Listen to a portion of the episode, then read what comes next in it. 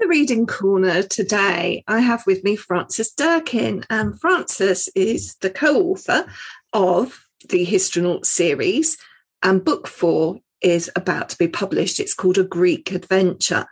We're going to delve a little bit back into time with Frances, but before we do that, we're sticking with the present because I want to know a little bit more about Frances Durkin. Tell us a bit about your background. Hello, Nikki. Thank you for having me. Um, my background oh, well, I have a PhD in medieval history. Um, I've been working with school workshops for a very long time. I used to be a tour guide, I've worked in tourism. So history was very important to me. But I think going way, way, way back, I was home educated. And so I learned a lot about history through being hands, very hands on, being taken to visit places, museums, and the local area, really shaped my enthusiasm for it. So I'm very, very lucky to be doing mm. what I'm doing today. Mm. Medieval history is a, an interesting choice. I, would like to know a little bit more about what attracted you to that. Um, well, as a child, my first love was Greek history. Very much so. I'm a, a, child of the 80s, so very heavily influenced by the work of Ray Harryhausen. And um, as a kid, I loved those movies and I loved the mythology and I was so involved in it. I read everything I could. I think I read the Iliad when I was about 10. I can't say I understood it, but I did try to plow through it. And then I grew up in Nottinghamshire. Sherwood Forest was on the doorstep. Uh, Maid Marian and Her Merry Men was on the telly. And I just became very, very interested. And through reading around the subject, I came across aspects of the Crusades. Um, I stumbled across what's known as the Children's Crusade and wanted to know more. And it sort of planted a seed for wanting to know why people would choose to go on crusade, what influenced them to go and be involved in something so extreme. And put that on the back burner, went away and did a degree that majored in law. Um, I wanted to work in theatre and be a TV producer and eventually came back to history again and went did a master's and eventually a part-time phd so yeah i was i'm fascinated by what motivated people so I'm also picking up in how you're describing yourself and your background that stories were important ways into the study of history. Places and stories, that's what I'm getting. Absolutely, that is very important. Even today, I've I've got Bletchley Park up the road. It's somewhere I regularly take my little girl. We go and see Father Christmas there, and she's you know in the heart of this historical building that she's too little to understand, but it's already very familiar to her and as she grows up she will come to know it more and that mm. that makes me very happy. Now let's come to the histronauts. There are four books. This will be the fourth book. Um, and they have a unique there's a unique concept in how you're conveying this history. Let me think. We've got romans vikings and ancient egyptians. Yes that's correct. Okay. You said that you love greeks. You'd left that one to number four Yes. Do you know, I don't even know why that came about to be fourth. I think it was just on the list of what the publisher asked us to do, and we leapt at the chance to do that one. So, mm. yeah. Tell us a bit about the concept and how, how you've chosen to present it here. So the Histronauts are a group of children. They're four, uh, three children and a cat. They go on adventures and they're presented as a graphic novel. So the books are very heavily illustrated. Uh, they are co-created by myself and illustrator Grace Cook, and they are they simply wouldn't be what they are without the heavy illustrations. So they're beautifully done. They're designed by Vicky Barker, who is the Blue Peter Book Award-winning illustrator who works with our publisher Be Small and they invite children into historic historical world through a lot of visual imagery that's uh, that also has text and storylines with it as well. Mm-hmm. And also, the format itself is very approachable. Um, you know, we're not into the realms of the big, heavy, you know, beautifully designed nonfiction. We're into something that you could pick up with your pocket money and you could take away, as one of my friends, Ben Harris, says, you know, he's really keen on books that children can buy with their pocket money. And this is a book like that. It's sort of a cross between comic magazine book graphic novel in a way that was one of the early discussions we actually had about it when we were when we met with Be Small.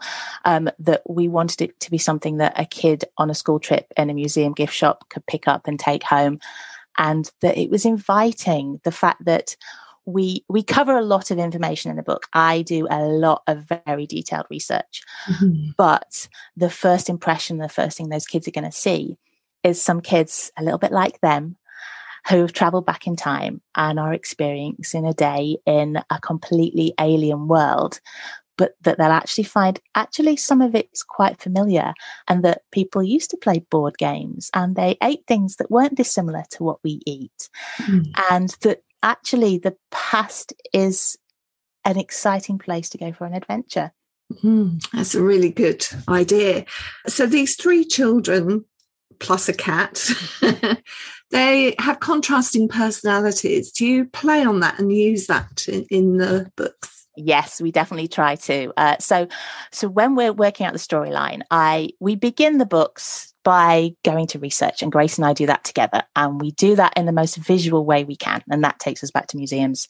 Um, when we were researching the Roman book, we went to the Roman baths in Bath.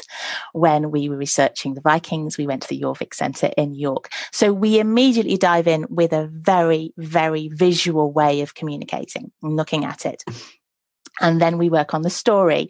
And the story is where we get to work together some more and i will play around with rough ideas of what i think could happen.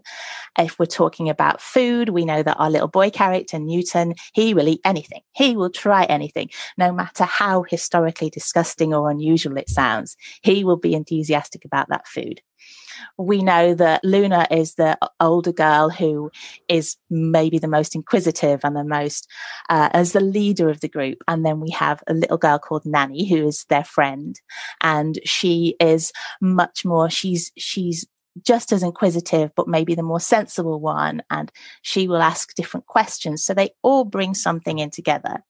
And then where we really get to play is with the cat. Because one of the things when researching a graphic novel for children that's set in any period of history. So you'll find there's certain things that you can't easily show to children, or you can't even have your child characters going to do. So in the in the uh, new book in a Greek adventure, we wanted to explore the Greek games, and children weren't allowed to go and watch the games. So we send the cat and so here is this this extraordinary sporting event in which all the men are completely naked. We can't have our children there but we can have the cat there and we can have him wandering around ankles and experience it from a completely different viewpoint. And he always gets into trouble. He's our little um, silent movie comic character. So yeah he, he certainly adds a adds a lot of humor in there. And i th- the other thing that having four characters does as well as breaking up chunks of information, is it allows them to comment on what's happening. So, for example, in this book, The Greek Adventure, there's a part of the story where they're sacrificing animals and they're going to have this wonderful feast afterwards. I think Nanny says, I love banquets or I love feasts. And then Luna says, mm, I'm not sure about sacrificing animals. So they're able just to have these little commentaries that could then, if this were to be uh, taken up in a classroom, could start a discussion about yeah. that, which would be really it, good. We have very deliberately tried to bring that modern voice in as well, um, without trying to become too anachronistic, mm-hmm. if I can speak. Um, for example, a lot of the books refer to slavery. And because we are not a blood, guts, and gore book, we have not delved too deeply into that, but we have made sure the information there is clear and then we get our little characters to to have their own commentary about it as well so yeah, it is really important. And I hope as well, any kid reading it sees themselves in one of the characters or even all of the characters and mm. that they would like to be a part of that gang and that they want to be a histronaut too. Mm. A class of histronauts. I love that idea. So let's delve into the pages of a Greek adventure. Now, one of the first questions that I had for you is what classes as ancient? Ah. ancient Greece, because you know people often get this wrong with the Romans. They talk about ancient Romans, and they're not really talking about the ancient Romans. it is it is very good question and and very difficult to define. I mean, one of the first things that I do is work out a timeline of when we're going to talk about, when and when we're going to set the book. And that opens doors to different levels of information. So, for example, I really wanted to, to work on the pyramids when we were talking about the Egyptian book, but actually that happened a long, long, long, long, long, long time ago. And in the grand scheme of things, the Valley of the Kings was a much more recent thing when the tombs were built. So we could then talk about the tombs and then refer back in time to the pyramids as opposed mm-hmm. to talking about the pyramids and going, well, in the future, this is going to happen. Hmm. So that's one thing that I set out. But yet again, defining, I look at textbooks, I refer to academic work, and I see what the standard approach is for a particular timeline, and I go mm. by go by that. Mm-hmm. It's interesting, isn't it? Because I'm sure many people listening in, unless they've actually studied this topic, will just conflate all those things about ancient Egypt into one thing. And I think it was happening all at the same time. yeah. it, all, it covers thousands of years. And as well, talking about ancient Greece, ancient Greece was a very, was not just different at different times, but it was different in different places. Mm-hmm. So I had to make a decision early on about not just when we were going to set it, but where, because ancient Greek Athens was very different to ancient Greek Sparta. And these different city states were, they varied enormously. So mm. it was also a very conscious decision to say, we're going to set it then and we're going to set it there. And then that gives us a basis for what we can build on. What makes them Greek then? Because, you know, Sparta, Athens, Corinth, city states, but still considered to be, I mean, nations didn't really exist in the same way, did they? No, not in the same way at all. Um, it's a very good question. I'm not sure when we would have would have put that that label on it actually. It's a really good question. I love to come back to you about it. Because so much of what we talk about is retroactively imposed. So we'll talk about the tudor period but we would necessarily have called it the tudor period or the medieval period or the first crusade at that time. We tend to do that re- retrospectively. So that's a good question and I, I don't know the answer hey teachers and children you can go and research that yeah. one that's a really interesting and thing to go you know what for it's such an important thing for children to learn to say, I don't know. Mm. I think that is so key. And it's one of the my favorite things that I've learned because it's admitting something and it's difficult to admit you don't know, but it means you get to go and find out. And that is so exciting. Yeah. Don't know doesn't mean you're stupid. I think that's the uh, really key message to get across to learners. It's the learning that's the important thing and the exciting thing. Um, and not knowing something is an opportunity. Absolutely. I completely agree. Tell us a little bit, just give us a, an idea of the scope of the book and the, and the different topics that you cover. It's very wide ranging. So, all of our books begin with the characters traveling back in time and meeting a person. And that person has been completely different in each book. One of our one of the things we have always set up is the fact that we will never be, we will never meet a king or a queen or a pharaoh or an emperor. We will always meet an ordinary person. And then we will experience part of that ordinary person's life. So in a Greek adventure, we meet a theatre prop maker at a theatre festival. So we get to explore. We begin by exploring what the theatre was like in ancient Greece and what it was there for and how it was part of religious festivals. And then we will travel with that character that we just met back into their ordinary life. So we explore the city of Athens, we explore a family home, we get to talk about food, we include some recipes, we talk about the gods, we talk about the temples, we explore more of that religious festival. So we have our one key guide, as it were, to exploring what they do in their life and, and how, how they mm. live one of the things that came through, you do have a section which is about words and language. But of course, that's threaded all the way through the book because I think it's estimated between 6 and 12% of English words have Greek roots. And I really loved, uh, loved that. So again, lots of opportunities to investigate etymology and where words come from, threaded all the way through uh, the book. One of the things that I really do enjoy doing is including complex words. I mean, we are a mostly a visual format um, and visual literacy is so important whether children just prefer that medium whether they feel intimidated by text whether they love both there's no right way or wrong way but I I don't dumb down. I make sure if there's a really complex word in there, I can get it in. And we have a glossary at the back that tells you how to pronounce it and what it means.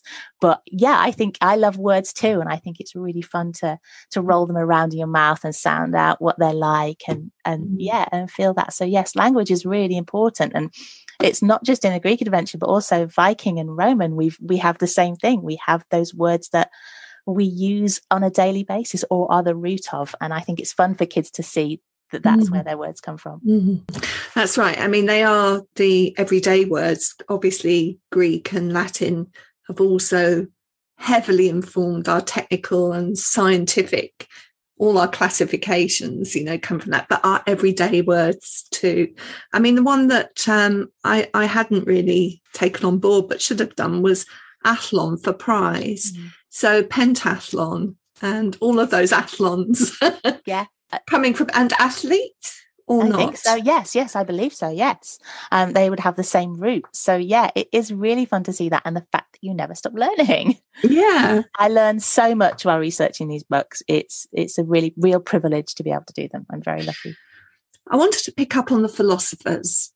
Most people will know Plato, Homer, Socrates, but you have included some female philosophers in there that don't get much said about them. Tell us about these two women, because actually it's a very male world, this ancient Greece. The women can't do this, they've got to eat separately from the men, they can't go to the games. Uh, and yet we do have these female philosophers. Yes, there are some. It is uh, again we when I set out to do the research, and again this was something that was important with the publisher as well, was that we would not narrow it down and do the obvious, and we would make sure that female voices were represented and that different even different skin tones were represented within the imagery in the book so that children didn't see one flat version of what the past may have been like. Um, so yes we have arete of cyrene who uh, she taught philosophy which connected pleasure and pain to a person's actions and then hipparchia of maroneia um, and she was one of the cynic philosophers who believed in living a simple life free from power and money. So they were hugely influential. They were very important. They were discussing interesting, exciting themes, and they had their students. And I think it's really important that we put them on the same page as Socrates and Plato. Mm-hmm. Do we know anything about their philosophical practice? I mean, was it through dialogues and were they involved with men in those dialogues or separate? I would have to look more into that. I mean, what I have in the book is quite a brief biography. We do know that Hipparchia, she lived as an equal alongside her husband. Um, so she dressed as he did. She probably spoke to people as he did.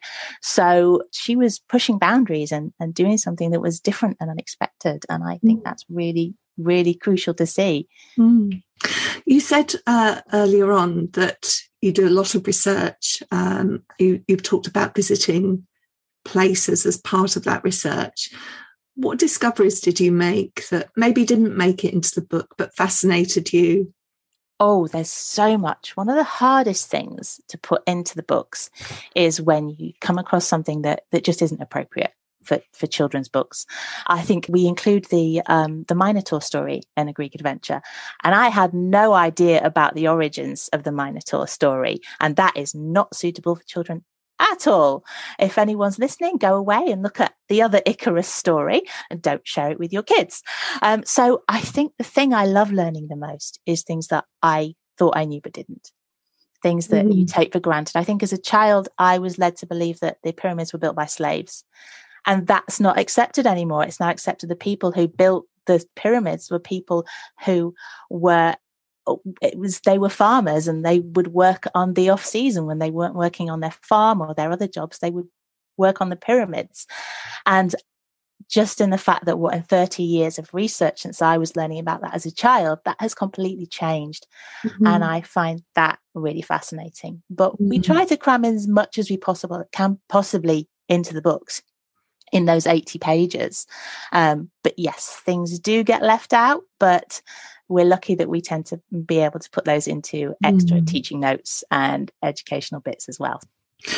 Teaching notes, it's always good to take note of that. And are there, those on the Small B website or on your own website? I know the ones for a Greek adventure were tweeted out yesterday, so I would imagine that those are on the Be Small website. Now, one final question, just because I want to know. I loved Greek myths and legends when I was a child, and I always imagined myself as a particular goddess.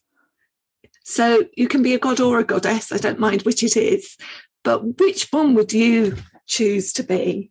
Oh, it's definitely Athena. Definitely. Me too.